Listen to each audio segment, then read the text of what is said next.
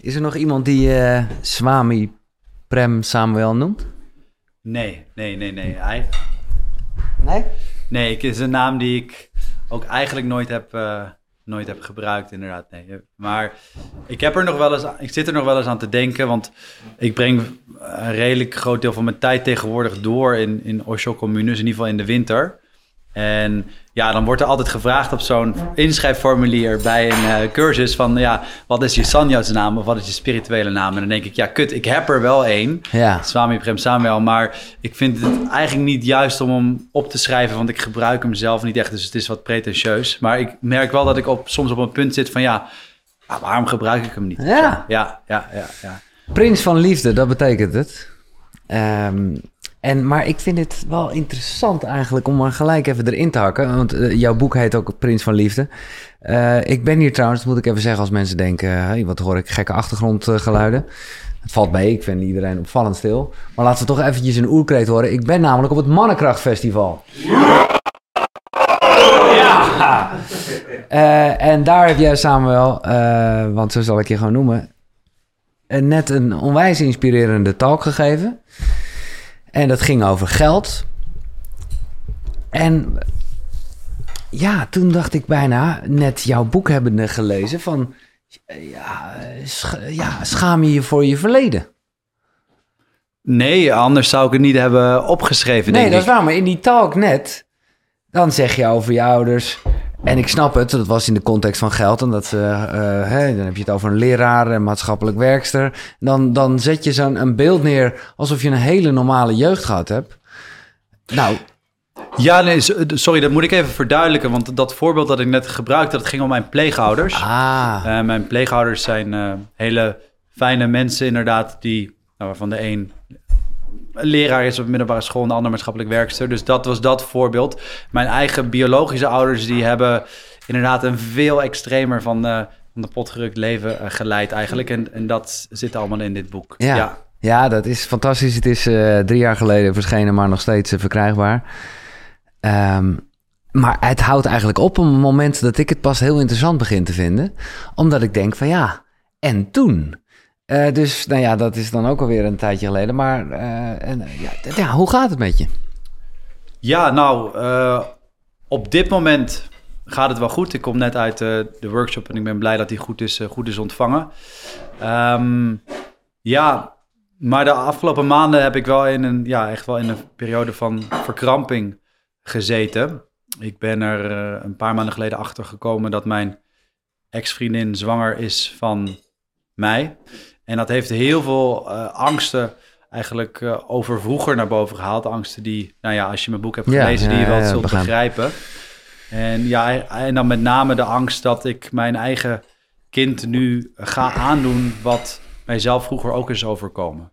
Dus ja, dat is, eh, ik, heb, ik heb eigenlijk tot twee weken echt in een, in een enorme weerstand tegen die zwangerschap gezeten. Ik wilde de realiteit eigenlijk gewoon niet accepteren. En ik voelde alleen maar een, een nee. En ik ben daarin ook ja, niet altijd even aardig tegen eh, mijn ex-vriendin, de Nee. moeder van mijn kind geweest. Maar inmiddels sinds een week of twee heb ik wel, voel ik veel meer ontspanning en acceptatie van de, de realiteit. En ik heb ook mijn, mijn kind of de ongeboren foetus inmiddels erkend. En het gaat ook mijn achternaam dragen. Dus ik, ik voel steeds meer dat ik het kan omarmen. En daarmee heb ik misschien eigenlijk al de eerste stap gezet om het patroon van mijn eigen ouders te doorbreken. Want mijn vader heeft mij nooit erkend en ik draag ook daarom de achternaam van mijn moeder bijvoorbeeld. Ja. Eh, veel vragen gelijk. Eerst even gewoon nieuwsgierig hoor. Zeg wat je wil zeggen. Maar begrijp ik dat jij haar hebt zwanger gemaakt op het moment dat, eh, per ongeluk, op het moment dat jullie nog wel een relatie hadden? Ja, we kennen elkaar een paar maanden. En het zat eigenlijk nog in de, eh, ja, de voorfase van een, van een relatie. En ja, ik heb haar zwanger eh, gemaakt in een Osho-commune in, in Griekenland. Waar we verbleven voor een, eh, voor een tantra-cursus. En ja, ik heb die relatie toen beëindigd daar in Griekenland. En de dag nadat ik het beëindigd had, kwamen we erachter dat ze zwanger was. Wauw. Nou ja, dan lijkt het wel degelijk in het begin in ieder geval, even los van de uitwerking, op hoe, het, uh, nou ja, hoe jij tot stand bent gekomen, zou ik willen zeggen. Ja, de, de parallellen zijn, zijn ongekend. Uh, mijn vader en mijn moeder kenden elkaar drie maanden, hebben elkaar leren kennen in een uh, Osho-commune in, in Beuningen. Ik leerde deze vrouw kennen in een Osho-commune in Costa Rica. Mijn moeder is um, zwanger geworden, dus na drie maanden in diezelfde Osho-commune in Beuningen. Ik heb haar nu zwanger gemaakt in, in Griekenland op eenzelfde plek. Ik ben alweer weg bij haar voordat het kind is geboren. Mijn vader was ook al weg bij mijn moeder voordat ik geboren was. Uh, de parallellen zijn legio. Ja. Waarbij jouw vader, dus daar, ik snap dat je dat zegt, waarbij jouw vader in eerste instantie wel een soort afstand nam. Maar dat was toch ook wat je moeder een beetje wilde, lees ik door de regels heen. Ja, dat lees je heel goed, uh, Giel. Dat klopt. Ik, ik weet, ik heb het nu ook een paar keer nog met mijn moeder over gehad. Sinds de zwangerschap stel ik meer en meer vragen over hoe het destijds ging. En inderdaad, het is niet zo dat mijn vader er niet mijn vader wilde zijn of zo. Het was een, ja, het was eigenlijk het samenspel van beide dat ertoe leidde dat die hele relatie gewoon heel volatiel was. En dat ze dan weer samen waren en dan weer niet. En nou ja, zoals ik al zei, bij mijn geboorte waren ze dus niet samen. Maar in de winters gingen we ieder jaar naar India, naar Osho's uh, grote ashram. En daar waren ze dan wel weer samen als stel. Dus het was voor mij heel verwarrend, ook als kind. Dus vandaar dat ik nu ook eigenlijk ja, misschien wel resoluter dan anders nodig zou zijn geweest, heb besloten: oké, ik wil gewoon vanaf het begin af aan duidelijkheid. Wij zijn geen volatiel liefdestel, wij zijn gewoon co-ouders. Zoiets. Ja. En dat is wel weer een beetje harmonie zit erin, of althans, dat zal de tijd leren. Maar... Inmiddels wel, nee. Sinds een week of twee of zo ervaar ik echt wel veel uh, ja, liefde en harmonie. Ook wel met, uh, met haar. Ze, ja, ze, ze komt uit, uh, uit New York. Ze is nu nog, nu nog bij me. Morgen moet ik haar naar het vliegveld brengen en vliegt ze weer terug. Maar het gaat eigenlijk sinds een week of twee gaat het wel weer goed tussen ons. Waarbij ik nog steeds niet denk dat er een echte liefdesrelatie in zit, maar wel dat we op een fijne, liefdevolle manier met elkaar kunnen omgaan en ouders ja. zijn van dit kind. Nou, dat is mooi, ja, er is een connectie natuurlijk. Nou ja, de Prins van Liefde, deel 2, of hoe je het boek ook gaat noemen. Het, uh, je bent het aan het schrijven natuurlijk, eigenlijk. Koning, koning van Liefde. Koning wordt, van wordt Liefde, het, Wordt het vervolg, ja. ja. Um, oh man, wat een verhaal. Want wat kan jij je nog herinneren van... Blijkbaar heb je er wel een soort... Ja, heb je er wel een soort aantrekkingskracht uh, toegevoeld. Hè, omdat je nu zelf ook naar al die, uh, nou ja, noem je dat dan ook sanjassins? Of nou in ieder geval bij de Osho uh, uh, ja, blijft contact hebben. Want dat is dus wat het boek niet vermeldt, om eerlijk te zijn. Dat klopt. Nee, ik, het boek eindigt bij het overlijden van mijn vader, inmiddels acht jaar geleden. En op dat moment was ik een hele... Ja, was ik advocaat op de Zuidas. Heel erg rationeel, analytisch, wars van alles exact. wat met spiritualiteit te maken uh, heeft. Ik herinner me ook nog dat ik mijn vader spullen bij het oud vuil heb, heb gezet nadat hij overleed. En daar zat ook een, een soort levensgrote uh, poster van, van Osho bij. Wat ik nu heel erg jammer vind, want die had ik op zich graag zelf in mijn kamer uh, opgehangen. Ja, ik was er toen wars van. En in die periode na het overlijden van mijn vader ben ik eigenlijk ja, heel langzaam eerst via normale reguliere therapie. Waar ben ik terechtgekomen bij de meer spirituele kant en dus ook bij, bij Osho. Ja. En daar, ja, daar haal ik heel veel, daar haal ik wel heel veel uit. Dus het heeft een enorme transformatie voor me in gang oh, gezet. Ja. Want uh, jij vond ook in je vader spullen een 2000 pagina's tellend, ja, je noemde het ergens een hersenspinsel. Aha, ja, nee, ik heb zijn, uh, het zijn memoires eigenlijk. Oké. Okay. Um, 2000 pagina's inderdaad. Memoires die hij heeft geschreven vanaf 1991, toen hij in de, de, gevangenis zat, tot aan zijn overlijden eigenlijk in 2014. Dus ja, het gaat over een hele grote periode, ook in, ook in mijn leven. En ik vond het heel interessant om dat te lezen. Mijn vader is, um, ja, hij is uh, psychiater geweest en daarna heroïneverslaafd geworden. En daar heeft hij ook allemaal over geschreven. Dus het zijn niet memoires over ja, ik deed vandaag boodschappen nee, bij, de, bij de melk uh, en de melk was zuur of iets dergelijks. Het zijn echt hele diepe, diepe stukken. Ja, daar herken ik ook veel van mezelf uh, Maar kan in. je iets, want uh, ja, kan, schiet er iets in je te binnen wat je daar las waarvan je dacht, damn, ik lijk toch echt wel op. Ja, nou, dat is heel simpel. Dat, uh, daar begint eigenlijk mijn boek bij. Dat is een brief die hij heeft geschreven aan zijn eigen moeder op uh, 2 mei 1989. Dat is, nou, toen was ik vier jaar oud zelf.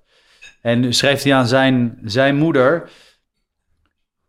Ik heb 44 jaar van mijn leven rondgelopen, voor zover ik nog lopen kon, met een enorme depressie waarvan de onderliggende wonden nu pas aan de oppervlakte komen. De pijn en het verdriet en machteloze woede en ook het besef dat het zo is, komen nu eigenlijk eindelijk boven water. Het kerngevoel is dat er nooit iemand voor me is geweest die in me, geïnteresseerd was, van me heeft gehouden zoals ik ben. Mijn seksualiteit is een grote wond. Als ik een vrouw echt aantrekkelijk vind, dan komt er woede omhoog met daaronder heel veel pijn en verlamming. Nou ja, toen ik dit las, dacht ik, wow, wacht eens even, deze brief had ik zelf gisteren kunnen schrijven of zo. En dat heeft gewoon mijn eigen vader 35 jaar geleden opgeschreven. Ja, dat was voor mij eigenlijk de start van die hele zoektocht. Daarom Mhm. ben ik in therapie gegaan, daarom ben ik dit boek gaan schrijven. En daarom ben ik ook in, in Pune bij Osho uiteindelijk weer terechtgekomen als onderdeel van het schrijven van het boek. En wat, eh, wat spreek je er dan in aan? Want het was, ik vind het heel mooi en het is eigenlijk ook heel veel respect voor je echte ouders. Maar, nou, laat ik het zo zeggen, het was bijna logischer geweest als je het had verafschuwd. Eh, vanuit, godsamme, eh, mijn moeder is er psychotisch door geworden en mijn vader is er door aan de heroïne gegaan. Ja, dat, dat klopt. Ik, dat begrijp ik. En daarom heb ik me er natuurlijk ook heel lang tegen afgezet. Juist, juist om die reden. Maar ehm, het zit denk ik precies andersom. Die... Mijn vader en moeder die waren hoe dan ook daarin terecht Ja, ja, gekomen. dit was voor hun juist, dit, dit, dit, dit heeft ze nog lang een beter leven gegeven totdat dat een beetje uit elkaar klapt. Ja, en, en in het geval van mijn vader zelf, dat zit later in dezezelfde brief, dat hij eigenlijk op 2 mei 89, dat hij eindelijk in Pune aan zichzelf kan werken en zijn diepste wonden naar boven komen en dat hij eigenlijk bezig is met heling. En op dat moment ehm, doet, doet mijn moeder een zelfmoordpoging en dwingt ze mijn vader om uit India terug te komen naar Nederland om de zorg voor mij over te nemen. Dus mijn vader heeft zijn eigen helingsproces nooit, eigenlijk nooit kunnen starten en in ieder geval nooit kunnen afmaken.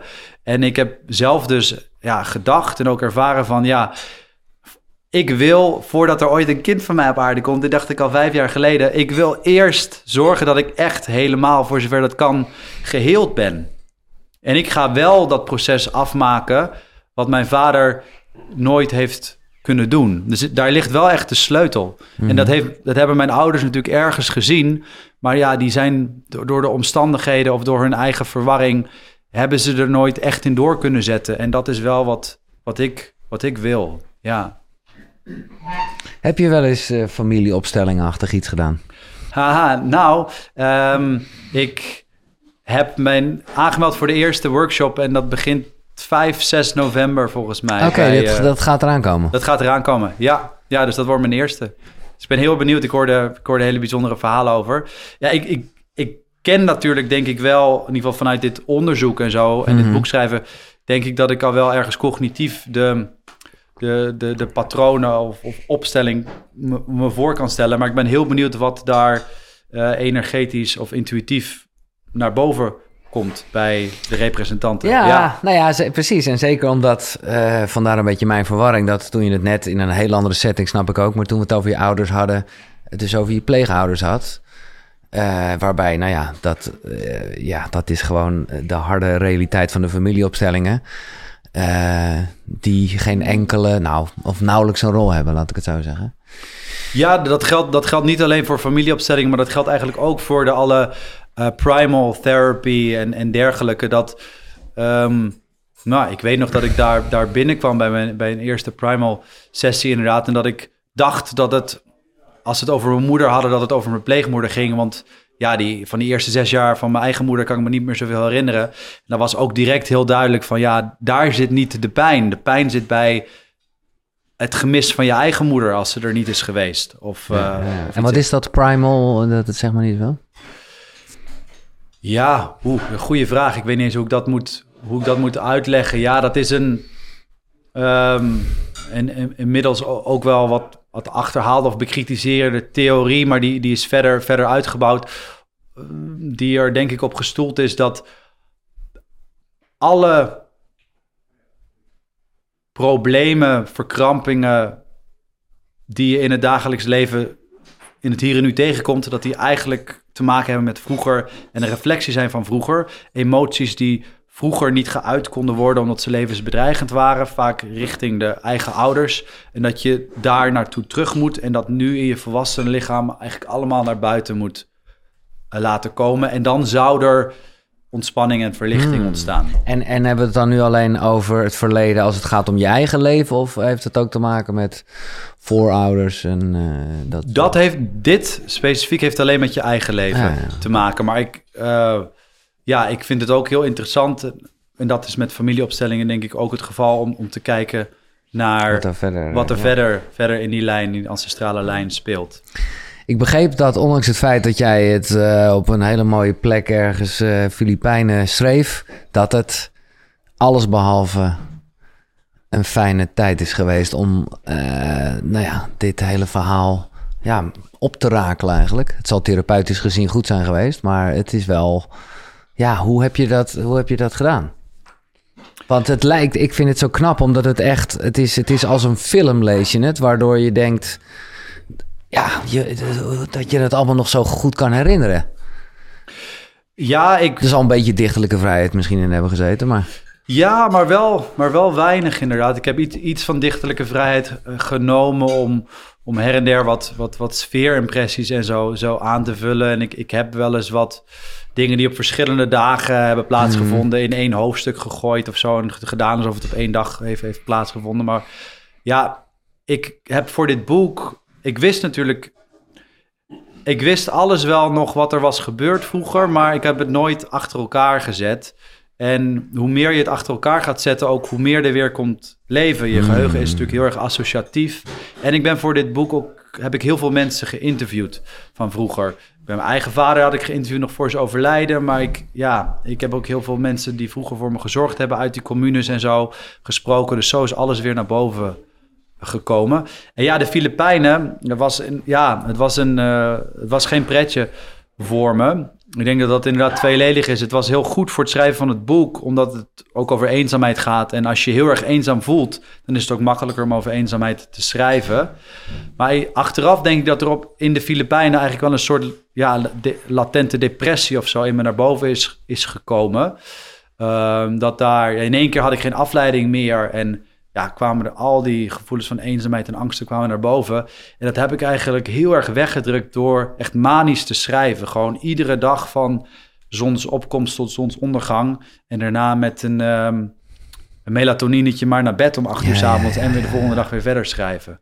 wauw. Ja, En heb je het de jaren daarvoor min of meer ook onderdrukt door gewoon de snelle jongen te zijn, eh advocaatshuitas, eh bla bla bla. Ja, ja, eh, vooral eigenlijk met gewoon zoveel mogelijk druk bezig zijn Ja. met, met dingen. Gewoon de hele tijd maar, maar gaan, gaan, gaan, gaan. Dan heb je eigenlijk geen tijd om Nee. stil te staan en het op je af te Maar laten het klinkt nu alsof dat een bewuste keuze was, maar waarschijnlijk eh, was je op of, of wist je het op dat moment. Nee, dit was, dit Ja. was volstrekt onbewust. Het was Ja. heel grappig, want ik had me zelfs voorgenomen, eh, eh, bedacht eigenlijk, voorgesteld... dat ik als een soort de Hank Moody van Californication of zo... Op dat, op dat eiland zou aankomen en daar dan... Ik zou dan... Weet je, en surfen en schrijven. En ik zou daar echt een beetje... Helemaal de de- chille de- guy, De ja, chille ja, guy, de held ja. van het eiland zijn. Dat was echt, dat was echt het tegenovergestelde, weet je. Het was een surferseiland. Ik kon niet surfen, ik heb dat daar geleerd. Maar ja, ik, ja, eh, ik was een van de slechtste surfers op het eiland. En daardoor vond niemand me echt interessant. En over dat schrijven, daar, vertel ik, daar, daar vertelde ik dan wel eens over. En dan, ja, al die surfers, die keken me echt aan van... Yo, dude, waar doe, je, waar doe je moeilijk over met al dat psychische gedoe en dat schrijven? Neem gewoon een golf en eh, het komt allemaal wel goed. Dus nee, ik voelde me daar eh, helemaal niet op mijn plek. En het, ja, nee, het was echt, echt niet hoe ik me dat had voorgesteld. Nee. Maar wel het begin van, denk ik, een mooie reis. Al- de- de- daarom zei ik ook, ik vind het pas interessant. Of nee, ik vind dit ook heel interessant eh, natuurlijk. Maar wat daarna allemaal gebeurde. Want dat is, toen ben je ook wel echt... eh, nou ja, dus sowieso dus weer terug naar de Osho. Maar ook, nou ja, een beetje... Dat je, je echt bezig zijn met zelfontwikkeling. Absoluut. Wat heb je allemaal gedaan? Oef, ja, wa- wat heb ik niet gedaan? Nou ja, dat is denk ik een, een- daar zit ook wel het haakje, omdat ik dus op mijn, nou, de- de- wat ik net in die workshop heb verteld, op mijn 33e met pensioen kon, vier jaar geleden, heb ik me eigenlijk de afgelopen vier jaar eh, fulltime ben ik bezig geweest met zelfontwikkeling. Maar ik wil, ik onderbreek je even, want dat vond ik een gekke kronkel toen ik het hoorde. Want ik dacht, eh, met pensioen, ja, nou ja, toen had je gewoon genoeg geld om tot het eind van je leven. Ja, omdat namelijk een van jouw tips, en ik was er heel blij mee, want ik dacht, oh, nou, dan eh, voldoe ik daar in ieder geval aan, is spaar niet. Dat was een van jouw. eh, en Ja, en ja, er ja. bouw dus ook geen pensioen op. En ik dacht, oh wauw, dat ben ik heel blij dat iemand dat eindelijk eh, ook zegt dat het een goed idee is. Want daar weet ik zeker dat ik met de meeste vrienden in ieder geval niet over moet praten. Ja, Want die vinden me allemaal crazy erin. Terwijl ik echt altijd heb gedacht, ja, het zal wel. Eh, ik geef alles uit en ik ga nu notabene een, een reis maken. Ik heb nog nooit zo weinig verdiend. Maar ik voelde daardoor jou, dus bedankt daarvoor, heel veel eh, vrijheid. Laat ik je derde tip ook geven, dan hebben we dat ook Graag gelijk. gedaan, eh, ja. ja, echt top. Dat vond ik echt ook een mooie. Investeer alleen in eh, projecten waar je zelf waarde toevoegt. Dus ja, dat is automatisch, tenzij je daar iets mee doet. Maar nee, eh, bitcoin-achtige shit. Maar gewoon, nou ja, project. Nou ja, het is zo duidelijk als wat. Projecten waar je zelf iets toevoegt aan waarde. ja, Gouden exact. tip. Exact. Maar goed, eh, dus ik, maar ik begrijp niet helemaal hoe je zegt hoe het gaat met pensioen. Want ja, eh, dat, ja, pensioen bestaat toch helemaal niet? Nee, dat klopt. Nou ja, kijk, je kan er op twee manieren naar kijken. Maar wat doen mensen met pensioen eigenlijk? Wat jij net, net beschreef, volgens mij, Giel, die eh, geven ook hun geld uit en die doen leuke dingen. Ja. Nou, dat is wat ik ook doe. Ja. Eh, daarom ben ik met pensioen. betekent niet dat ik de hele dag eh, achter de geraniums zit of zo. Ik doe heel veel dingen, maar ik doe niets meer vanuit de noodzaak om geld te verdienen. Financieel onafhankelijk, Ja. zou je het eigenlijk Ja, beter kunnen noemen. Ja, oké. En ze- zelfontwikkeling, ja, dat is dus waar ik een groot deel van de tijd dan mee Precies. bezig ben. Ja. Ja, nog even, ik zet ze op een rijtje voor je. eh, en, en, en vul aan, want het is jouw wijsheid, Samuel. Die drie tips voor, voor nou ja, financieel onafhankelijk worden, laat ik het zo maar zeggen. Investeer dus in dingen waar je waarde eh, aan toevoegt. Ja, investeer alleen in dingen waar je waarde aan toevoegt. Ja. Ja, Eh, spaar niet. En was die andere investeren in jezelf?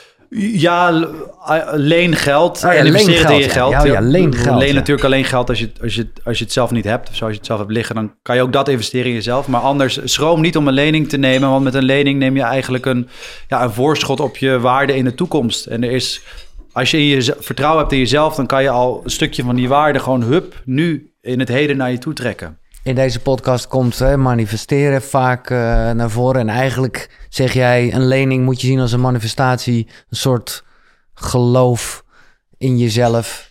Ja, je de- het, het, helpt. Het, het helpt je, een steuntje in de rug om nu al te kunnen manifesteren. Ja. Of zo, ja. Ja, ja. Oké, maar eh, daar waren we. Dat deed je op je 33ste. En toen, da- toen, toen ging je ja, nog meer met jezelf bezig. Of misschien pas wel echt met jezelf bezig. Ja, misschien ook wel te veel met mezelf bezig. Ja, dat, eh, Ja, dat wat, wat, wat, wat, wat ging je allemaal doen? Nou ja, ik ben eh, dus maanden naar, ehm, naar India geweest. In, eh, in, in Osho's ashram in Pune. Dat bestaat nog steeds. En daar dus, ja, ehm, primal therapy gedaan. Veel lichaamsgerichte therapieën. Ik ben heel veel tantra cursussen gaan doen op verschillende plekken in de wereld. Maar wacht even, dit gaat Ja. allemaal te snel. Dit is precies wat ik allemaal wil weten. Eh, want hoe werd je daar ontvangen? Want eh, jij was er notabene bij. Je zal eh, een kind zijn geweest toen Osho overleed en daar verbrand werd. En, Ja. ergens, ik weet niet of je dat gedeeld hebt. Maar ik kan me toch ook voorstellen dat toen je daar jaren later kwam... dat ze toch dacht- dachten, hey shit, hè? Ja, nou, het, was niet, het is natuurlijk een redelijk grote gemeenschap. Daar Ja. hebben we het over tienduizenden mensen destijds wereld, wereldwijd. Oh ja. Dus het is niet alsof ik daar ehm, herkend word of zo. Maar ik heb natuurlijk wel eens gedeeld dat ik er inderdaad vroeger ook, ook in, in Pune ben geweest... en dat ik bij de uitvaart van, van Osho was in, eh, in 1990. En ja, dat, dat vinden mensen wel, wel bijzonder om te horen. Ehm, ja, ik vind het zelf ook wel bijzonder om natuurlijk weer terug te komen op de, de plek waar het vroeger ergens is gestart. En je zou kunnen zeggen is misgegaan. Mhm. Ehm, maar ik probeer daarmee misschien ook juist wel natuurlijk iets, iets te repareren. Door er voor, voor mezelf wel iets heel moois en positiefs uit, te uit te halen. En Ja. wat? Want ik heb daar echt geen beeld bij en het is allemaal een beetje bevlekt. Maar ik weet wel dat het een, een andere tijdspanne was. Maar door bijvoorbeeld zo'n Netflix-achtige documentaire en zo. Wat, wat, hoe moet ik het zien? Hoe ziet een dag daar eruit als je daar toch echt wel weer wat maanden geweest bent? Ja, het is inmiddels echt een, een soort meditatiecentrum eh, geworden. Dus het is geen ashram meer waar mensen echt wonen. Ehm, dus een, de, de laatste jaren breng ik in de winterstijd door in, in Pachamama in Costa Rica. Dat is wel echt een commune waar mensen, mensen wonen. Dus daar kom ik al de afgelopen vier jaar. Maar het schema in Puna ziet er gewoon zo uit. Zes uur 's ochtends is een dynamic meditatie. Dat is dat je met, eh, ja, dat is een meditatie waarbij je eh, schreeuwt en gilt en huilt en springt en eigenlijk heel erg expressief bent en daarna in één keer verstilt.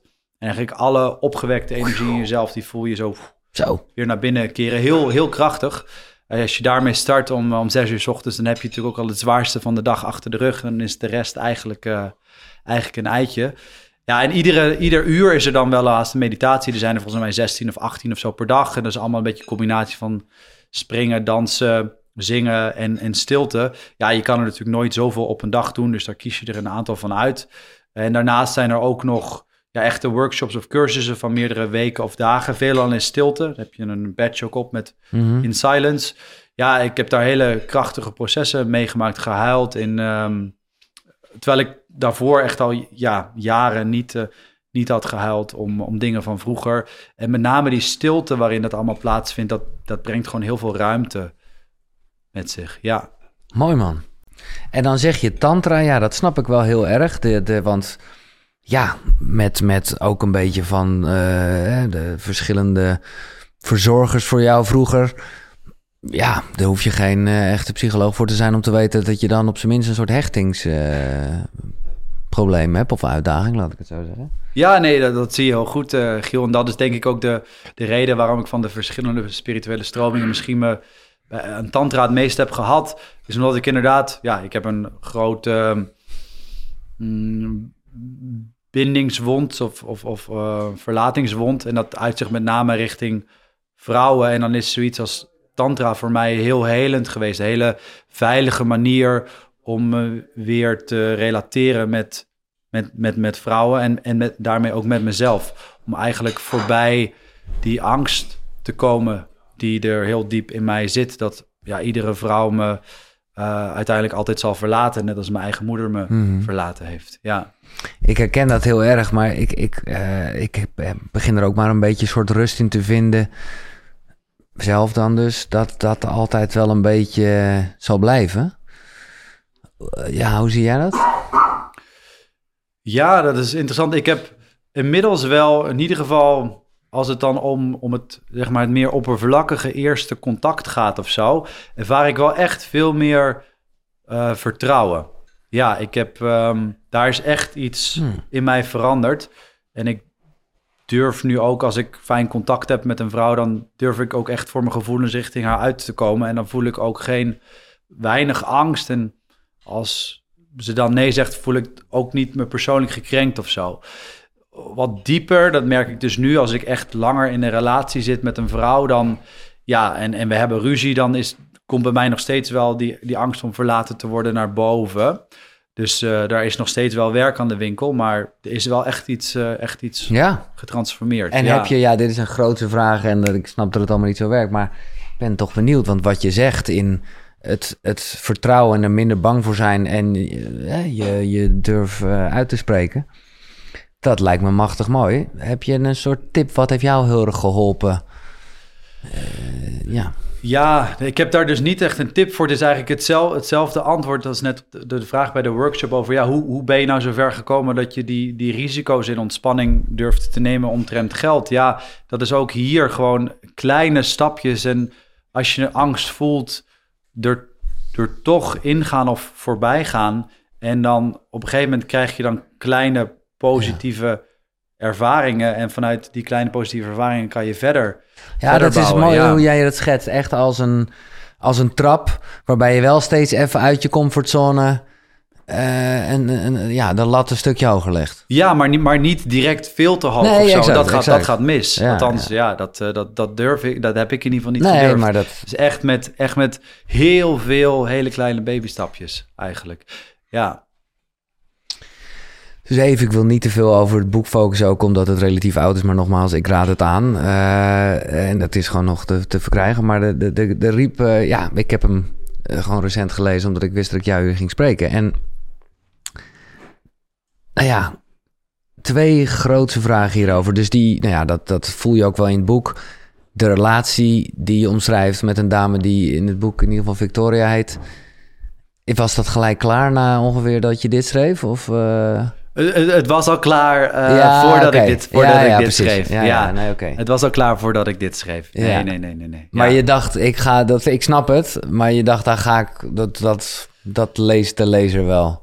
Dat, dat, dat daar eh, een hoop dingen, maar ja, in ieder geval, waar we het net over hadden, op tantrisch niveau, gewoon bij jou nog niet lekker voelde.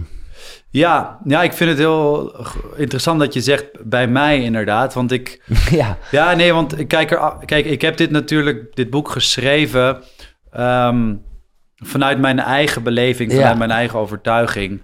En ik heb me in, in die relatie, en dat is echt al acht jaar geleden, maar daar gaat, die speelt inderdaad een, een rol in het boek, heb ik me heel erg, ehm, voelde ik me heel snel afgewezen en, en niet geliefd door haar. En zo is het dus ook opgeschreven dat, de, nou, ik denk dat de lezer dat ook zal, zal ervaren als je het leest.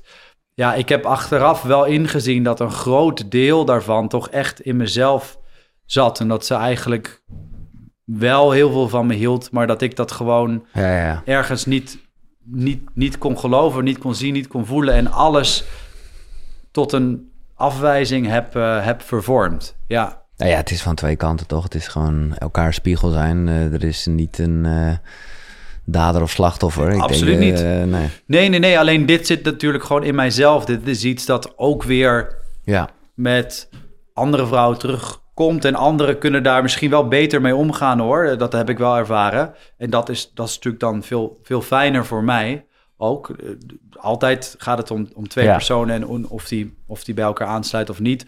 Maar ik, ja, ik heb, wel, ik heb daar wel nieuwe inzichten over. Ehm, ik heb inmiddels ook ja, wel echt meer vertrouwen in de liefde of zo. Dus ik, ik zie ook minder snel iets als een, als een afwijzing. Ja. En, en is dat omdat je, ja, dit, eh, omdat je meer vertrouwen hebt in jezelf? Is het, gaat het omdat die connectie meer, wel, ja. Ja, ik denk dat dat inderdaad komt door ja, de, toch het, de zelfontwikkeling die ik heb gedaan, waarbij eigenlijk natuurlijk centraal staat de, de relatie met jezelf. Hè? Heel veel externe, waar, je, waar ik vroeger dan externe validatie voor nodig had om dat uit mezelf te halen. Ja, en ten dele toch ook al wat ik net eerder deelde, die, die hele kleine Die stapjes, stapjes, ja. en, en daar steeds verder in gaan en ook gewoon meer positieve ervaringen dat vlak te hebben opgebouwd. Ja. Nou weet ik dat jij, en dat, nou ja, dat lijkt me ook eh, dat, eh, bijna logisch, dat je ook wel geëxperimenteerd hebt of nog doet met het gebruik van plantmedicijnen. Ja, dat ben ik ook eh, ben ik heel voorzichtig mee begonnen. Ehm, ik denk pas twee, drie jaar geleden. Omdat mijn ouders, beide ouders, schizofrenie, psychoses hebben gehad. Bij mijn vader is dat ook door, door LSD-experimenten in de jaren zeventig gestart. Dus ja, ik was heel erg bang voor eh psychedelica en plantmedicijnen. Dus ik heb dat ook twee, drie jaar geleden pas voor het eerst genomen. Nadat ik echt voelde van wauw, ik zit op een punt, ik kan dit gewoon aan. En ik ben dit gaan doen op een plek waar ik me heel veilig voelde in Costa Rica, bij die commune Pachamama, waar ik iedere winter kom, waar ik de mensen ken en waar ze dit al twintig jaar doen. En de, de kinderen zijn daarbij en het is een grote groep van 100 man. Het voelde voor mij gewoon heel veilig en ja, er kwamen heel veel angsten naar boven bij me de eerste keer. Maar het zal, het zal bij, bij velen zo zijn. Ik dacht dat ik gek werd. Maar ik, omdat ik me in zo'n veilige plek voelde, ben ik er wel ja, relatief ongeschonden doorheen gekomen. Ja, ja. dat het klinkt niet echt uitnodigend. Uh, maar ik, wil, ik wilde net zeggen, wat heeft het je gebracht? Wat heeft het je ja, gege ja, gegeven? Nou, ehm, het, is, het brengt me nog steeds... Ik denk vorige winter inderdaad, uh, jaar geleden... heb ik het voor het eerst gedaan. Dus anderhalf jaar geleden. En dit jaar, januari, februari, heb ik vijf ceremonies achter elkaar gedaan. Dus ik, ik ga er en verder... Voor het, voor het eerst ook ayahuasca? Nee, eh, twee jaar geleden ah, ayahuasca ah, en afgelopen winter ja, uh, meerdere ceremonies achter okay, elkaar. Okay. En daarin heb, ik, daarin heb ik gemerkt dat um, voorbij die angst, als ik daar doorheen ben, dat er, ja, dat er heel veel ja, uh, vertrouwen en mooie ervaringen liggen. Want waar, waar, waar ben je bang voor dan? Ik was bang om gek te worden. Oh, ja. Dat ben ik nu niet meer. Ik, iedere, ja, het klinkt een beetje gek, maar iedere winter, als ik daar weer naartoe ga en ik doe mijn eerste uh, ceremonie, dan komt opnieuw in mindere vorm die angst om gek te worden komt weer op. Maar ik kan daar nu veel makkelijker doorheen. En daarna is het voor mij grotendeels tot nu toe een, ja, een, een reis van liefde en licht geweest. Mhm. Um, en dat is heel veel, dat is heel veel waard. Het is, um, je wordt erin enorm gespiegeld. Je komt je eigen angsten tegen.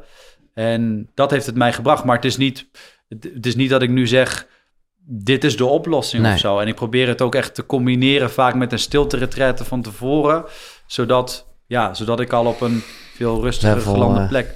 Nou ja, dit is, kijk, dit is het eigenlijk. Sorry, ik leg het niet goed uit. Ik ben op zoek naar vertrouwen en overgave. Dat is eigenlijk een, ook de kern van wat ik net vertelde, denk ik, in mijn eh, financiële overvloed workshop. En die overgave, die en dat vertrouwen, dat merk ik met plantmedicijnen dat ik dat ervaar. Als ik door de angst heen ben, dan kom ik echt in een soort ontspanning terecht, waarbij er niets of niemand meer nodig is. Um, en ik niet de dagen hoef te plannen en e met e-mailtjes of bezig te zijn. En dat is precies wat ik, wat ik daarin zoek. En daar helpen heel veel dingen bij. Het versterkt elkaar allemaal, denk ik. Ja. Ja. En, en de grap is dus, of nee, wat de grap is, maar het bijzondere vind ik wel, is dat je wat jij daar met geld, ja, uh, van nature en al vrij vroeg dus in je leven hebt bereikt, dat is eigenlijk wat jij nu in liefde graag zou willen. Ja, dat lijkt me heel mooi om daar echt, uh, als, ik, als ik diezelfde overgave of zo en dat vertrouwen daar zou voelen, ja, dat lijkt Ja. me echt fantastisch. Ik Ja. weet niet of dat ooit gaat lukken. Nee, ik weet ook niet, want ik zit te denken, kijk, de term financieel onafhankelijk, nou ja, dat weten we allemaal wat bedoelt, maar ja, liefde onafhankelijk, dat is dus juist precies wat niet kan, wat je ook niet zou moeten willen, want dat is toch ook, nou ja, maar de, de overgave, eh, de, ja, wel abundance, natuurlijk wel. Ja, nou, en ook, ook denk dat je het in de liefde ook heel erg... uh, als je gewoon liefde kunt geven in vertrouwen dat het op een of andere manier wel, wel terugkomt of zo. Hè? Dat, dat het Ah. niet direct terugbetaald hoeft te worden of iets dergelijks. Dat lijkt me heel veel ontspanningen opleveren. Ja, ja, ja, ja. Ja, nee, het is zelfs zo nu met... Ja, de- met, met je, je geeft geld aan iemand of je leent geld aan iemand uit en het komt niet terug. En dan, dan kan je er heel veel verkramping over voelen. Maar ik, ik, ik voel dan van nou, dat komt vast dan wel op een andere manier bij me terug. Als je dat in de liefde ook zou kunnen Ja. ervaren. Zo van nou, ik vind jou heel erg leuk, maar jij mij niet. Maar dat geeft niet, want ja, iemand anders gaat me wel leuk vinden of zo. Ja. Het gaat erom wat ik, wat ik jou kan Oh, geven. mooi, hoor. het is eigenlijk best wel hetzelfde, ja. ja, dat lijkt me heel. Ja, Ja. ik heb het idee dat het hetzelfde is. En eh, ja, misschien dat ik een keer met een, eh, een liefdesexpert die heel veel verkramping voelt over geld of zo, dat ik Ja, een mooie uitwisseling zou kunnen, ja, ja, kunnen doen. Ja. Ja, ik stelde die vraag even over, over eh, plantmedicijnen en zo, omdat dat is een beetje mijn angst. Of, of eh, nou ja, ik vond het zo mooi wat je, wat je zei over die traptredetjes, dit, dat de lat steeds een stukje hoger leggen. En ja, ik heb maar één keer dat gedaan met ayahuasca, hoor, maar en ik vond het heel fijn. Maar tegelijkertijd eh, denk ik ook van ja, het is niet, dan, dan, dan je voelt iets, hè, onder invloed van zou je kunnen zeggen. Je voelt wel, dit is er gewoon echt en, en, en dit is mijn essentie, mijn waarheid en alles is één. Maar het is niet een klein stapje, zou ik maar zeggen, want het is gelijk ongeveer eh, een paar treden te hoog. Absoluut. Daarom ben ik het ook pas gaan doen nadat ik al bijna drie jaar fulltime stilte retretes en tantra workshops en dergelijke deed. En dus ook echt op een plek waar ik me helemaal veilig voelde en ja, geen stress of afleidingen had of zo. En daar, daar blijf ik, uh, daar blijf ik ook, uh, ook bij of zo. Ik ga daar niet mee de randjes Nee. bij opzoeken of zo, of echte risico's uh, nemen. En los van het feit dat je nu, uh, nou ja, in ieder geval een goede vader wil zijn, wat, wat, wat, uh, ja, heb, jij, heb je ambities, doelen? Uh, ja, het klinkt, ja, ja, dat is wel echt mijn vraag. Ja, ik heb zeker wel ambities en, en doelen. Ik denk dat er, er twee zijn die het meest concreet zijn. Ik ben op dit moment een, um, nou, een, een community living project aan het opbouwen. We zijn uh, een aantal huizen in het bos in Groesbeek aan het, ben ik aan het bouwen. Waar ik ga samenwonen met een aantal van mijn beste vrienden. Ook, uh, ook een aantal van de mede-facilitators hier op het festival. Okay, Mannenkracht, ja. Ja, ja dus, dus in dat opzicht, uh, ja, jij noemt het zelf met pensioen, maar een combinatie tussen nou ja, de vastgoedondernemer en, en, en, en, en de prins van de liefde, dat komt een beetje samen hier. Dat komt hier samen inderdaad. Ja, nee, absoluut. Want het is, het is in dat projectontwikkeling wat ik doe, stukken land gekocht in het bos en daar bouw ik dan huizen op. Maar ja, ik verkoop die aan mijn vrienden zonder, zonder dat ik daar iets, iets op verdien of ja, zo. Dat zou ik niet goed voelen. Dat doe ik omdat ik denk dat we daar met z'n allen heel fijn kunnen gaan, kunnen gaan wonen. En ja, iedereen draagt op zijn eigen manier daaraan bij. En dit is toevallig een gave die ik heb. Dus dit ja, uh, stop ik erin. En zij stoppen weer andere dingen erin. Daar komt inderdaad dit, dit, beide, dit beide samen. En het tweede is, en dat, ja, dat, dat wil ik pas mee starten als het met de, het community living project, als dat uh, voorbij is, of althans goed is Loopt, gestart. Ja. Dat is eigenlijk een, toch waar jij het over hebt, een vervolg op uh, Prins Ja. van Liefde, maar Ja. dan niet in de vorm van een boek. Maar ik zit eigenlijk uh, te denken aan een toneelstuk. Oh. Ik vind toneel heel erg mooi. Ik ga er graag naartoe. En ik heb ook al met een uh, aantal regisseurs en scriptschrijvers over gehad om eigenlijk de, ja, de laatste acht of tien jaar van mijn leven, eigenlijk na Prins van Liefde, wat jij zegt, dat is een hele interessante periode. Doe daar iets mee. Daar, daar zou ik graag een toneelstuk van maken. En dat dan ook, ja, dat het ergens een inspiratievol verhaal is met een goed einde. Prins van Liefde eindigt natuurlijk een beetje in mineur. En ik zou heel graag dat Koning van Liefde, dat toneelstuk, op een wat, wat positievere noot willen laten eindigen. Maar daarvoor zit ik eigenlijk nog steeds te wachten tot een punt in mijn leven dat ik denk van yes, ik ben er of zo. En Ja. nu, nu kan ik dat doen. En dat is er, dat is nog niet gekomen. Misschien... Maar gaat dat wel komen dan? Ik, eh, het is... Ja, ik, ik denk het wel. En anders, ja, en anders niet of zo. Ik, ik wil het, ja, and- ik ga het niet geven vanuit een plek. Ik ga niet een toneelstuk opvoeren vanuit een plek die niet goed voelt of Nee, zo. natuurlijk. Maar ik, ja, nee, ik heb nog wel, ik heb uiteindelijk wel vertrouwen. Tijd geeft mij ook heel veel vertrouwen. Zo van later komt alles goed of zo. Dat zit nog steeds wel heel erg in me. In die zin zit er wel een redelijke stijgende lijn in, in, in mijn leven. En dus dat, dat zal zich wel voort blijven zetten. Ja, misschien dan met de geboorte van mijn, van mijn kind ergens in februari. Ja, Dat ik daar dan voel van, nou wauw, nu, nu durf ik op het podium te staan en durf ik een, eh, een verhaal eh, te vertellen. Ja, vet. Eh, toch nog even dan over het einde van het boek. En misschien is er een reden dat je dat niet gedeeld hebt. Maar nou ja, de dood van je vader is een soort van het, nou ja, dat, tegen het einde van, van het boek aan. En dan, eh, ja, het is fantastisch geschreven. Maar wat je dus eigenlijk niet deelt, is wat jij hebt gezegd. op de uitvaart bedoel Ja. je? Want er is dus iemand, en eh, eh, is dat Hans? Nou ja, goed, dat maakt het zo. De namen, op een gegeven moment begon het ook te duizelen, maar het is heel duidelijk als je het leest. Die vertelt het verhaal van je vader totdat jij geboren werd. En dat is dus heel erg, eh, nou ja, dat hij naar de Osho ging en eh, ja, ja, eh, je moeder leerde kennen. En nou, best wel bijzonder en een beetje gek in deze westerse wereld, laat ik het zo zeggen. En ja, ik ben gewoon zo benieuwd. Ik weet niet of je er nog iets van herinnert. maar wat, wat heb jij daar gedeeld? Ja, de, de reden dat ik dat niet in, in mijn boek heb opgeschreven is omdat ik het wat raar vond ergens om, om mijn eigen toespraak of zo in het boek op te nemen. En omdat het tot op zekere hoogte ook een samenvatting is van eigenlijk wat er in al die vorige Ja, ja, ja, ja. hoofdstukken... Je vertelt eigenlijk min of meer het boek in een paar... Ja, ja. Ja, ik ben in mijn uitvaart ben ik gewoon gaan, gaan uitweiden over ja, het, het gat in het hart van mijn vader. En dat hij eigenlijk zijn hele leven op steeds krampachtigere wijze geprobeerd heeft dat gat te vullen. Met ehm, vrouwen, steeds lab labielere vrouwen die steeds afhankelijker van hem waren, zodat hij zich ja, dat, dat gat steeds meer verzekerd opge, opgevuld voelde. En uiteindelijk zelfs dus tot, tot heroïneverslaving heeft geleid om maar die pijn of zo in hem te verzachten.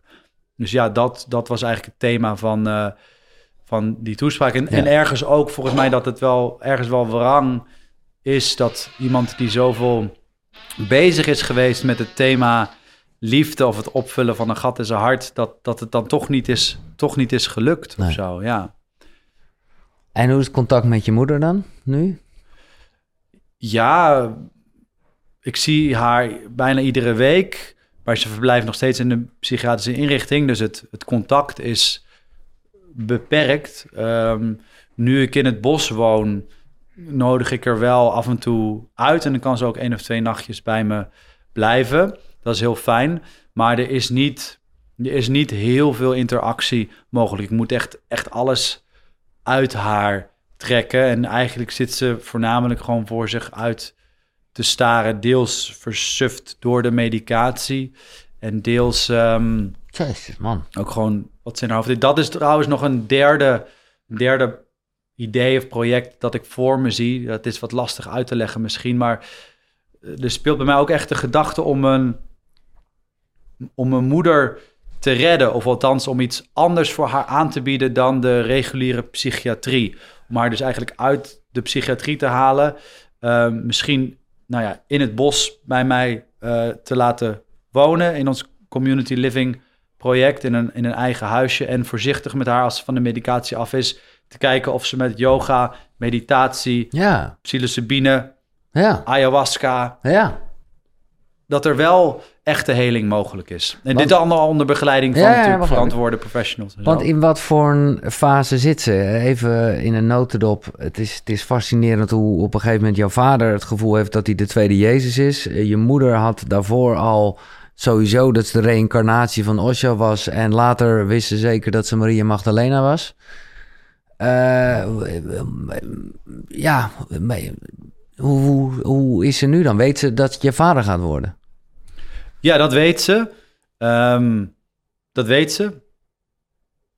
Daar komt niet heel veel reactie op of zo. Van als ik dan vraag van ja, vind je het leuk om oma te worden? Dan zegt ja.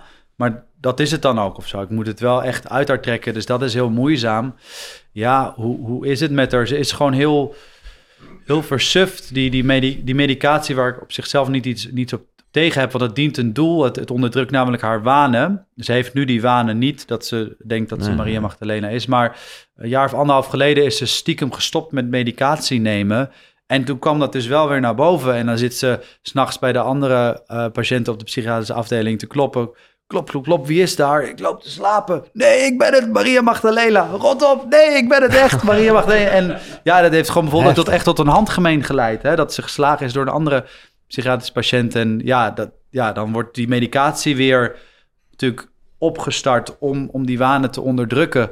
En ja, ik weet hier het fijne niet van. Ik ben natuurlijk geen, geen psychiater en ik weet ook niet of een psychiater hier nou echt een heel goed antwoord op zou hebben. Maar die wanen die staan mogelijk natuurlijk voor iets anders. Hè? Dat, dat de pijn die daar mhm. weer onder ligt. Nou ja, ik, ja um, ik ben er recentelijk achter gekomen, echt pas twee, drie maanden geleden, dat mijn moeder seksueel misbruikt is vroeger in haar jeugd. Dus ik hmm. denk eigenlijk dat dat een heel groot deel van de schizofrenie en de wanen uh, verklaart. En daar ligt misschien ook wel de sleutel. Omdat, ja, om haar daar meer over te laten praten met een therapeut of mij. Of, ja. Wat een verhaal, man. Ik uh, denk dat er zeker vragen zijn aan jou als mens. Ik heb jou van tevoren, want dat stel ik aan iedere gast, de vraag gesteld: welke boeken zijn nou belangrijk voor jou geweest in jouw reis als mens? Uh, en ja, ik ben benieuwd. Ja, uh, nou, mijn, mijn favoriete boek, het boek dat ik het aller, allermooist vind, dat is uh, Augustus van John Williams. John Williams heeft ook Stoner geschreven. Dat is een, Nederland wat bekender boek. hij heeft uiteindelijk ook de Nobelprijs voor de literatuur gekregen. Ik, denk dit, ik vind dit boek, ja, ik, ik weet niet waarom, maar ik vind het zo mooi. Het, het, Engels is, ja, ik le iedere keer als ik het lees, ik heb het drie, vier, vijf keer gelezen, gewoon tranen in mijn ogen.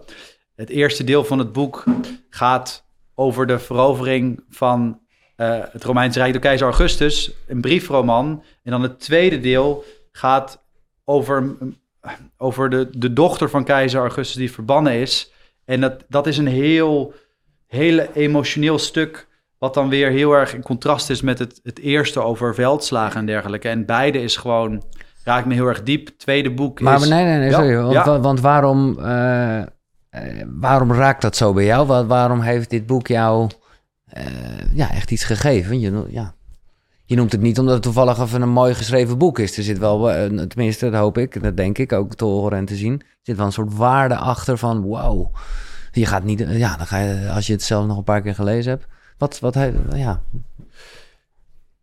Ja, ik denk dat uiteindelijk die, toch die twee verschillende thema's of zo, dat, dat heel liefde, wat in het tweede deel van, van die briefroman heel erg naar voren komt, en ergens die, ja, die, die vrijheid of die doelgerichtheid in dat eerste deel over alle, alle, alle veroveringen van, van Augustus, uh, dat, dat die bij elkaar, dat dat heel inspiratievol voor me is. Maar het is vooral echt de taal van de woorden. Zo, ik krijg echt tranen in mijn ogen uh, erbij als ik het lees. Het is zo, zo mooi geschreven. Dat zeg, ik niet, dat zeg ik niet vaak of zo, maar dat heb ik hier, dat heb ik hier wel. Ja. Duidelijk. Ja. Je tweede boek. Tweede boek, dat is, het is eigenlijk niet eens een boek, maar dat is... Uh, want Osho heeft geen boeken geschreven, maar dat is een, uh, ja, een, een, een lecture series, uh, Tantra, The Supreme Understanding. Maar daar is ook een heel, ja, is gewoon ook in boekvorm uitgebracht. En dat heb ik ook meerdere keren gelezen. En dat, dat boek helpt, inspireert me enorm om niet in vorm eigenlijk vast te zitten. Mhm. om, maar om dus en ook om, om oké te zijn met niet weten wat er gaat gebeuren of zo. Um, en vooral als ik heel erg vastzit in proberen de realiteit naar mijn wensen te, te scheppen, mhm, mhm. dan pak ik dat boek erbij en dan, en dan of dan luister ik of dan lees ik. En dan voel ik gewoon weer ontspanning van vertrouwen. Dat is alles wat je nodig hebt en je hoeft niet in controle te zijn. Ja, dat. En is het een beetje leesbaar of is het echt vaag? Uh... Nee, het is heel. Het is, dit, is, dit is zijn mooiste lecture series, zou ik zeggen. Dus als je een boek wil lezen, lees dan deze. Het eerste hoofdstuk uh, is wat taai, daarna is het echt heel mooi. ja, ja, ja, ja, ja. En heb je een derde boek? Want je zei van tevoren, ik weet niet of ik er drie heb. Is eentje die je zo oppopt? Nou, de, dat me heel erg heeft geïnspireerd, ja, dat zijn voor, voor het schrijven van, me, van mijn eigen boek heeft Lieveling van Kim van Koten me heel erg geïnspireerd. Omdat het een beetje dezelfde opzet, hmm. opzet heeft. Ook over een heel zwaar onderwerp gaat, maar wel heel klein en voelbaar is opgeschreven. Um, en kleine hoofdstukjes met steeds een mooie afsluiting. Dus, uh, dus dat. Ja, ja, mooi. Ja, dit is leuk. Ik onderbreek even het gesprek, maar uh, alle boeken die je net gehoord hebt, die zijn terug te vinden natuurlijk op de site koekeroe.nl slash boekenkast. Maar ik heb een extraatje, want daar vind je ook een link naar een aanbieding van Nextory, waarmee je alle boeken 50 dagen gratis kan lezen en luisteren. En hebben het niet alleen over deze drie boeken. Nee, er staan daar 300.000 luisterboeken en e-books. Dus ga naar koekeroe.nl slash boekenkast om 50 dagen lang gratis Nextory te gebruiken. Top toch? Thanks. Uh, een andere basic vraag die ik elke keer stel in uh, dit gesprek is uh, je ochtendritueel. Of je ochtendroutine, maar ik vind ritueel altijd mooier klinken. Ja. Heb je die? Ja, die heb ik. Oké. Okay, pro dat probeer ik elke dag te doen. Gaat wel eens mis, maar dat bestaat eigenlijk uit opstaan, ja. um, telefoon niet aanzetten en beginnen met 20 minuten Wim Hof ademwerk. Oké. Okay. Dan het is wel, wel heftig, wel, uh, dat, ja? Ja, ik vind het wel mee. Ik lig gewoon op, ik lig gewoon op, ja. uh, op het tapijt of op mijn veranda of, of, of, in de woonkamer. En ik, ja, ik doe gewoon die, die 30 graden. Ja, ik, ik, vind, ik voel het voor mij niet zo zwaar. Okay. Um, en dan vanuit die, die staat die je dan bereikt in, in het ademwerk... ga ik de meditatie in, ga ik gewoon zitten op een kussentje en, en zit ik 20 minuten. Het is echt een beetje wat je vertelde over die Osho. Eerst een beetje die, die gekte en dan de rust. Terwijl het dan toch in je hoofd helemaal... eh, Ja, maar dat, dat helpt mij in ieder Ja, geval enorm om die rust, om die rust Ja. te vinden. En zeker met ademwerk kom je natuurlijk in een soort eh, andere staat van geest terecht, waardoor de gedachten wat worden weggedrukt. En helpt mij enorm om dan stilte te ervaren. En daarna doe ik een, een, een inquiry. Eh, eigenlijk wat we, wat we net ook hebben gedaan bij de, bij de workshop. En dan een open inquiry. Dan kijk je elkaar in de ogen aan. Ik eh, nou, zit dan nu met mijn ex-vriendin samen in een, in een huis. Dus dan doen wij Ja. het iedere, iedere ochtend samen. Of, of vaak ook met een, een vriend van me die, eh, die in het bos is. En dan deel je gewoon vijf minuten, vertel je tegen elkaar, terwijl je elkaar in de ogen aankijkt, wat er allemaal in je opkomt en wat je voelt. Zo open, ja, ja. Dus Zo- geen, geen vraag, maar gewoon leeglopen even. Gewoon leeglopen, Ja. inderdaad. Eh, Maar hoe moeilijk vind jij het? Want ik, eh, ik heb die oefening ook gedaan met iemand. Ik vond het heel fijn. Ik heb mezelf echt dingen horen zeggen die ik eh, nou, niet wist dat ik ze zo vond. Maar ik merkte wel, hij was als eerste.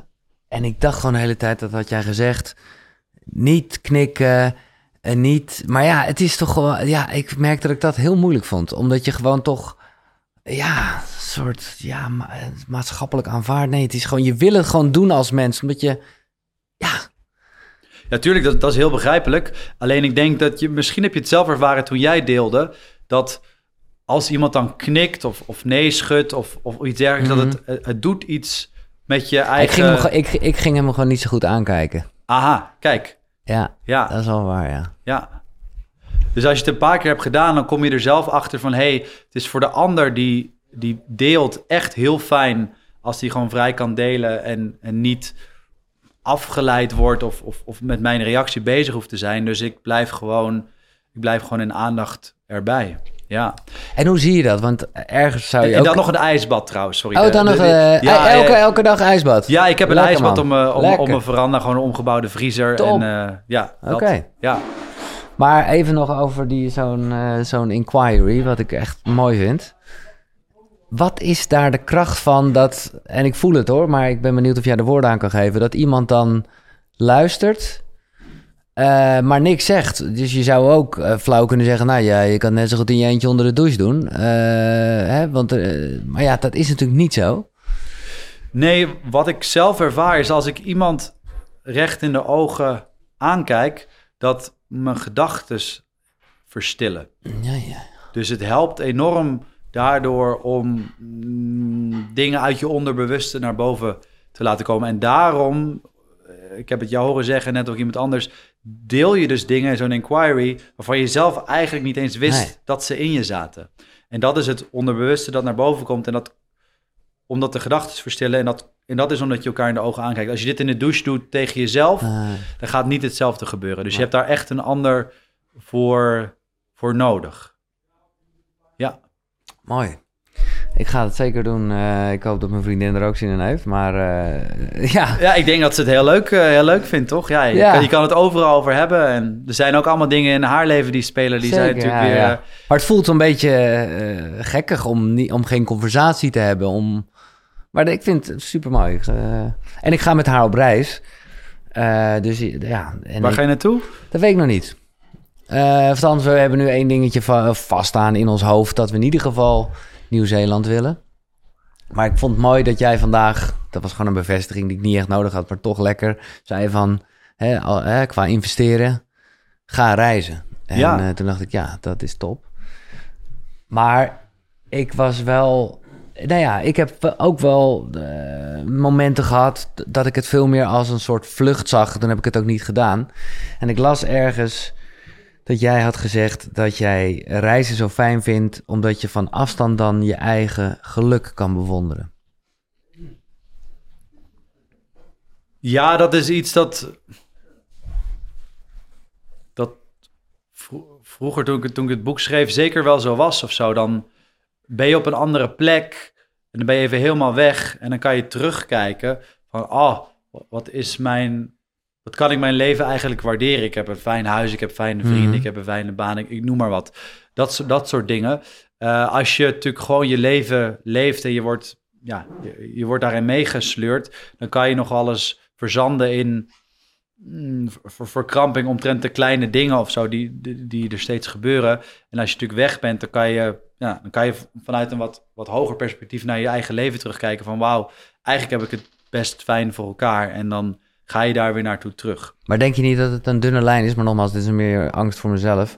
Dat, ja, wanneer, wanneer je dat doet... of dat je gewoon denkt... Oh, ik heb gewoon niet eens een echte homebase meer. Ik ben gewoon... eh, Nou, het is precies wat je, wat je zegt, Giel. Daarom, daarom, daarom zei ik net ook van, nou, dat is hoe ik er vroeger over dacht. Ik heb de laatste jaren wel zoveel gereisd. Ik, althans, ik ben iedere winter weg geweest, waardoor ik inderdaad ook wel iets van wortels of zo ben gaan missen in Nederland. En ik ben altijd heel voorzichtig geweest om niet zo'n eeuwige reiziger te worden die altijd denkt dat het ergens anders eh, beter is of zo. Want je neemt uiteindelijk altijd Ja. jezelf mee en je moet het in jezelf zien, zien te vinden. Dus daarom ben ik nu ook juist weer, denk ik, onder andere wortels aan het schieten in Nederland met het, het opzetten van een eh, community living project hier met al mijn vrienden. ja, dat is wel echt homebase, ja. ja. En eh, jij hebt net als ik ooit een eh, predicaat ADHD of ADD, weet ik wat, opgekregen, opgespeld gekregen. Gebruik je daar nog medicijnen voor? Nee, ik denk ook dat het een misdiagnose is, is geweest. Ik heb dat één of twee jaar gehad. Mm, In een, in een periode dat eh, nou, eh, ik heel druk was op school. Gedoe met, met, met mijn moeder en Ja. een uh, voogdijprocedure. Dus dat, ik denk, ja, ehm, nee, ik Nee. denk dat wij allebei, eh, dat het bij ons allebei een verkeerde diagnose is ik, geweest. het is maar een diagnose en een label. Ja. Ik, eh, ik ben blij.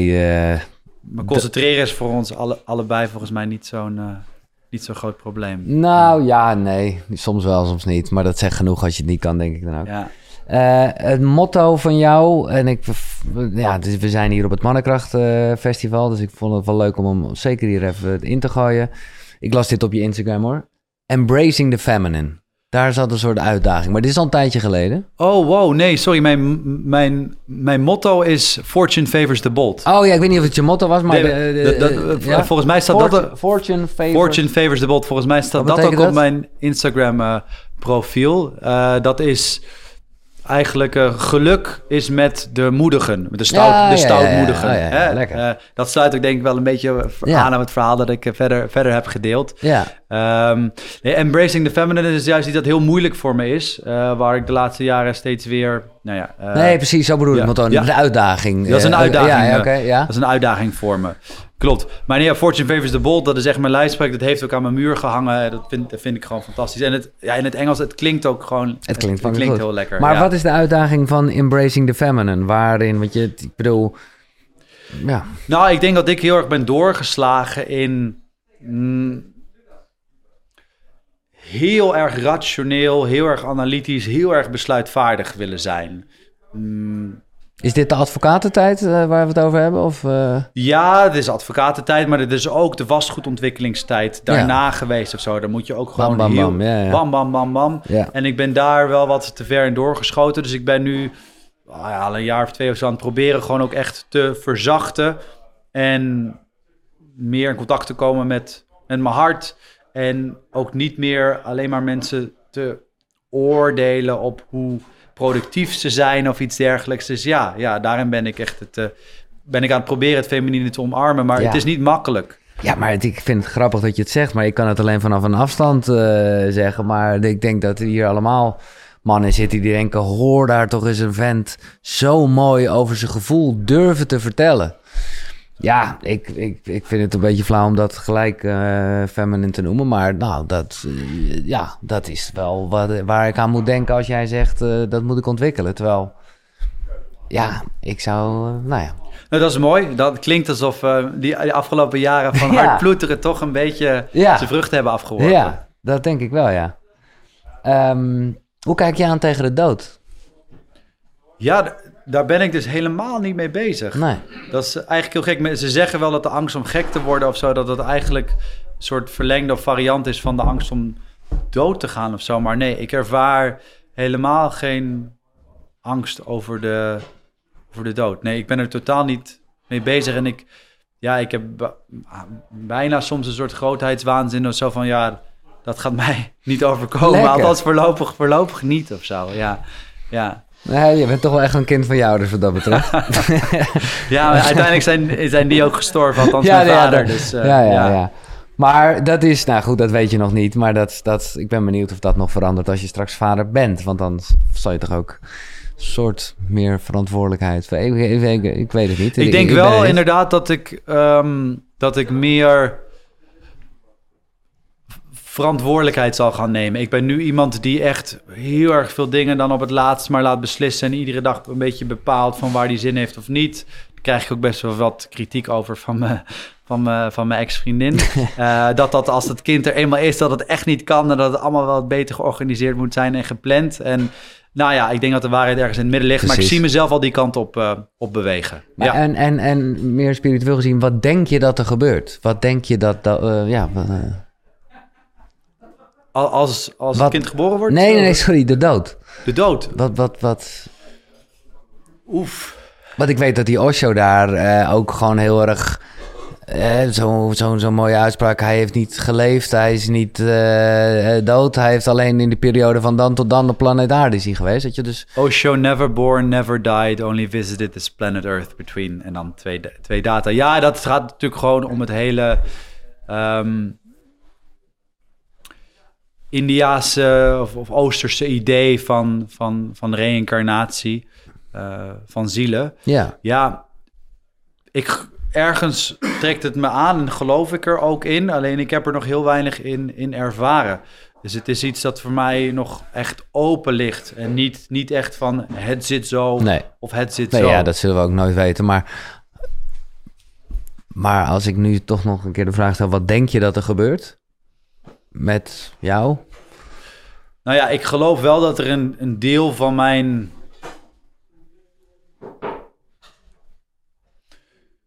ziel of van, van mijn energie zich op een of andere manier weer in een nieuw lichaam zal gaan nestelen. Alleen hoe en Nee, wat, maar dit is, daar eh, heb ik echt geen idee, eh, geen, geen idee over. En, ja. en, en hoe...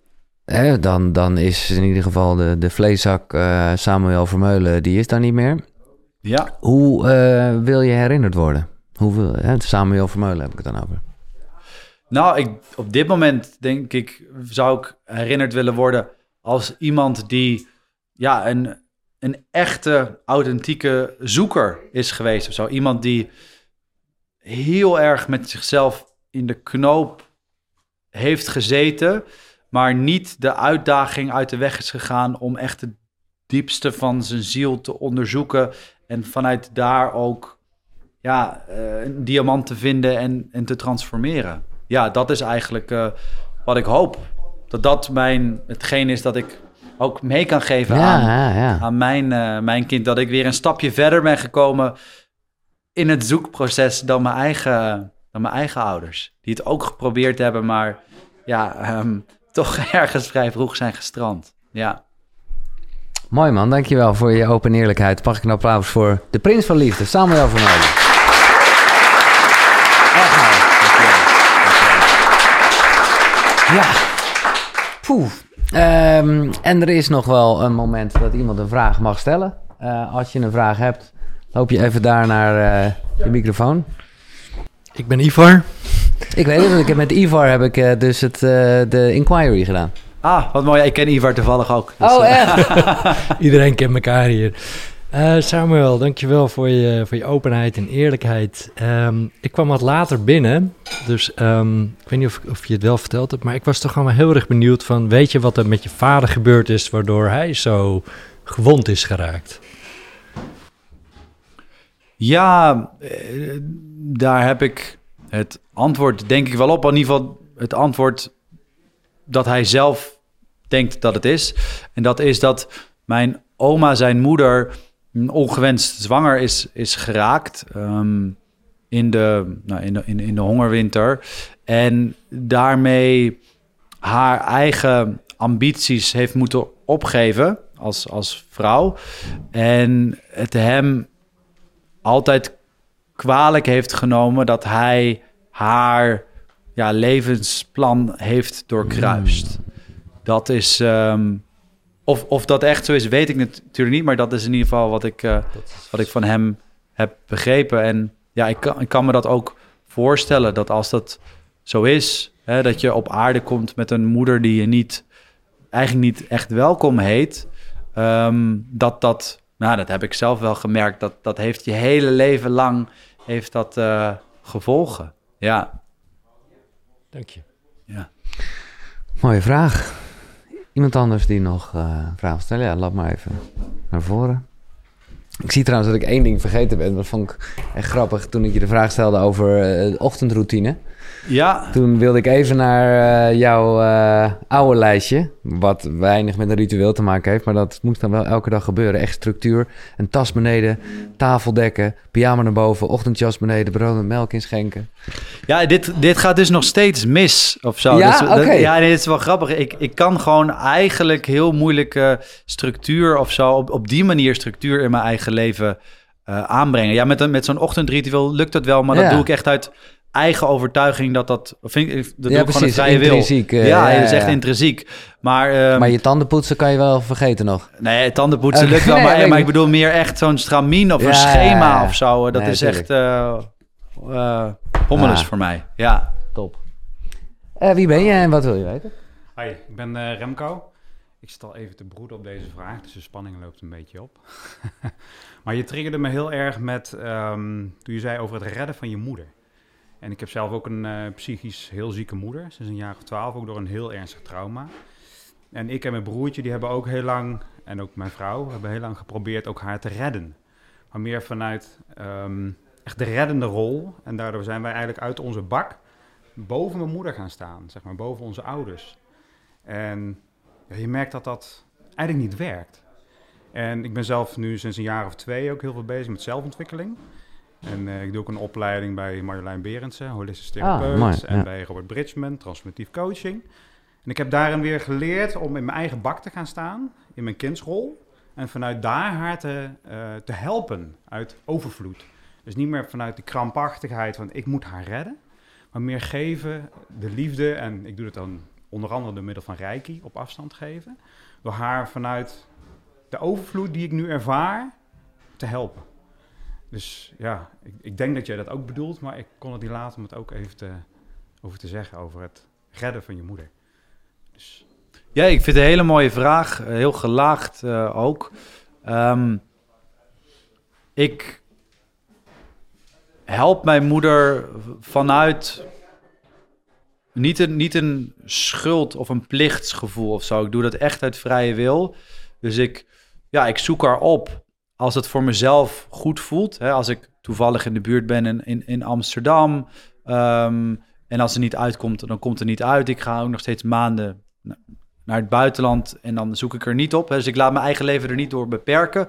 Maar ik probeer wel vanuit liefde in ieder geval zo, zoveel mogelijk te doen. En ja, wat je aangeeft, dat, ik, dat je daarmee, als je je moeder probeert te helpen of te redden, eh, dat je daarmee systemisch boven je moeder Ja, gaat ja. staan. Ja, dat is natuurlijk waar, maar dat, dat doe ik al vanaf mijn ge- geboorte of zo. Ehm, en ik kan wel proberen dat om te draaien. Alleen ja, mijn moeder doucht niet. Mijn moeder mm, eet niet uit zichzelf. Die, die, die kan echt daadwerkelijk niets. Dus ja, ik, ik kan daar ook bijna niet op een andere manier mee omgaan ja. dan vanuit een ouder of verzorgende rol. En ik ben me er heel erg van bewust dat dat, dat, dat niet een juiste manier is van een familiesysteem. Maar zo is het nu eenmaal. En gelukkig heb ik ook nog pleegouders die wel voor mij echt een ouderrol Mhm. kunnen eh, ver- vervullen, waarbij ik gewoon kind kan. eh, Ah, Kan ja. zijn, Ja, ja. ja.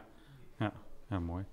Ja, ik kon niet laten om gewoon even het verhaal ook even te delen. En Ja, mooi, man. Zeggen. Nou ja, super eh, tof dat je het doet. En, en ik herinner me inderdaad eraan dat ik erg benieuwd ben naar jouw eh, familieopstellingen dingen in november.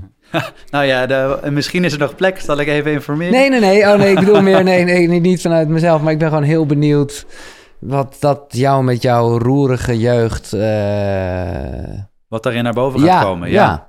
Maar goed, je hebt al genoeg van deze dingen aangeraakt op andere manieren. Dus het Nee, maar zal- dit, maar dit niet. Dit, dit Nee. nog niet. En ik denk echt dat het heel bijzonder gaat, Ja, eh, dat denk ik ook. gaat zijn. Dat bedoel ik, ja. Ja.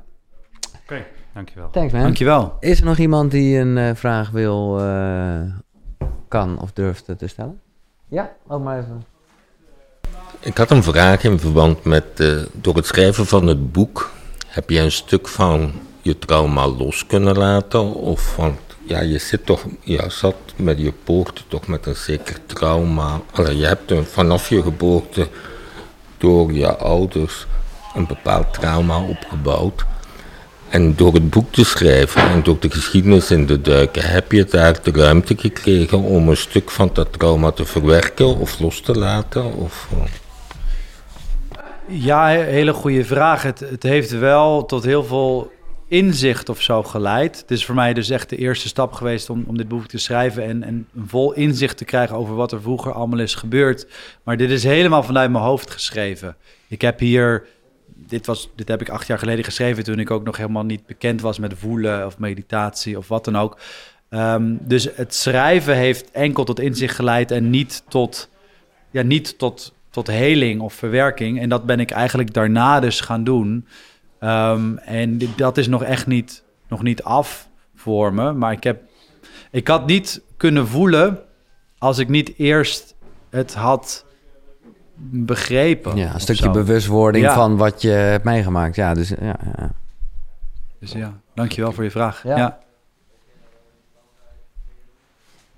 Ja, eh, hij staat ervoor, dus eh, stel jezelf even voor en doe de vraag.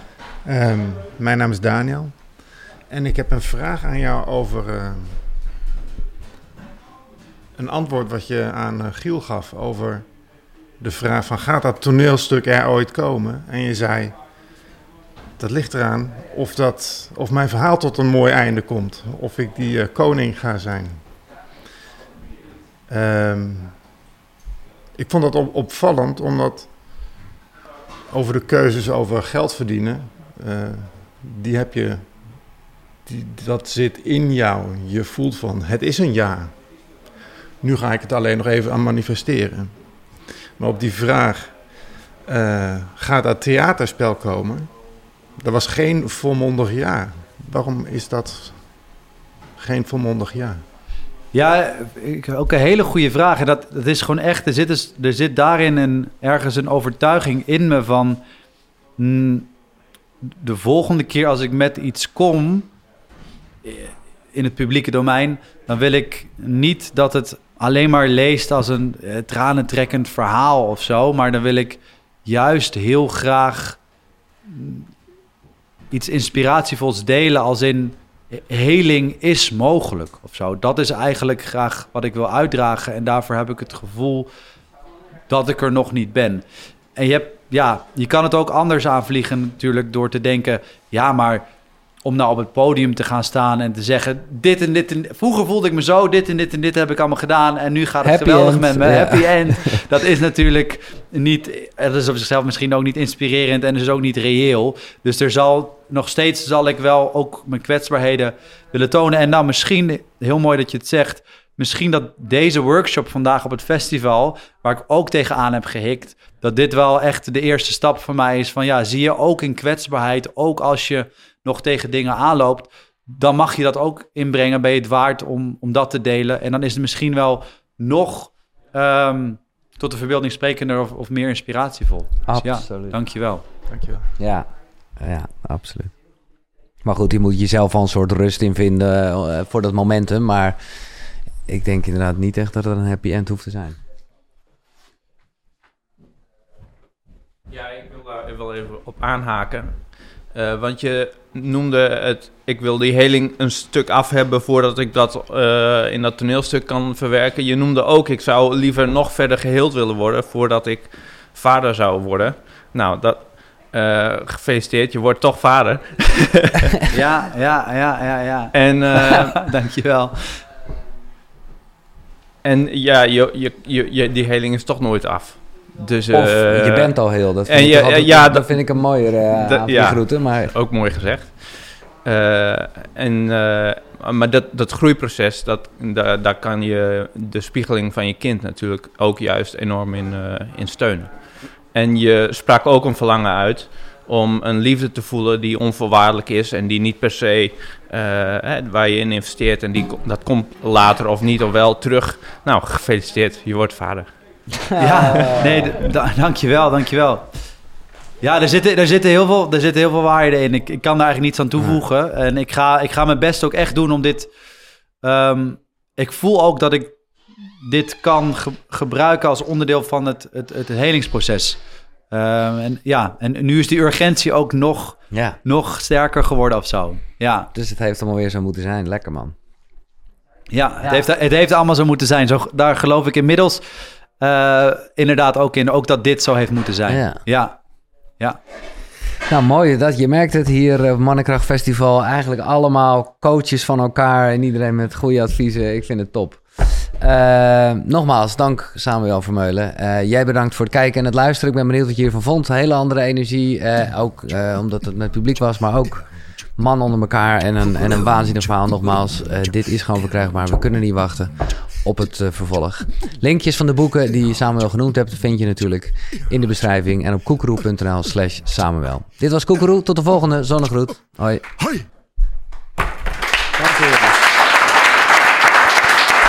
Dankjewel. Thanks.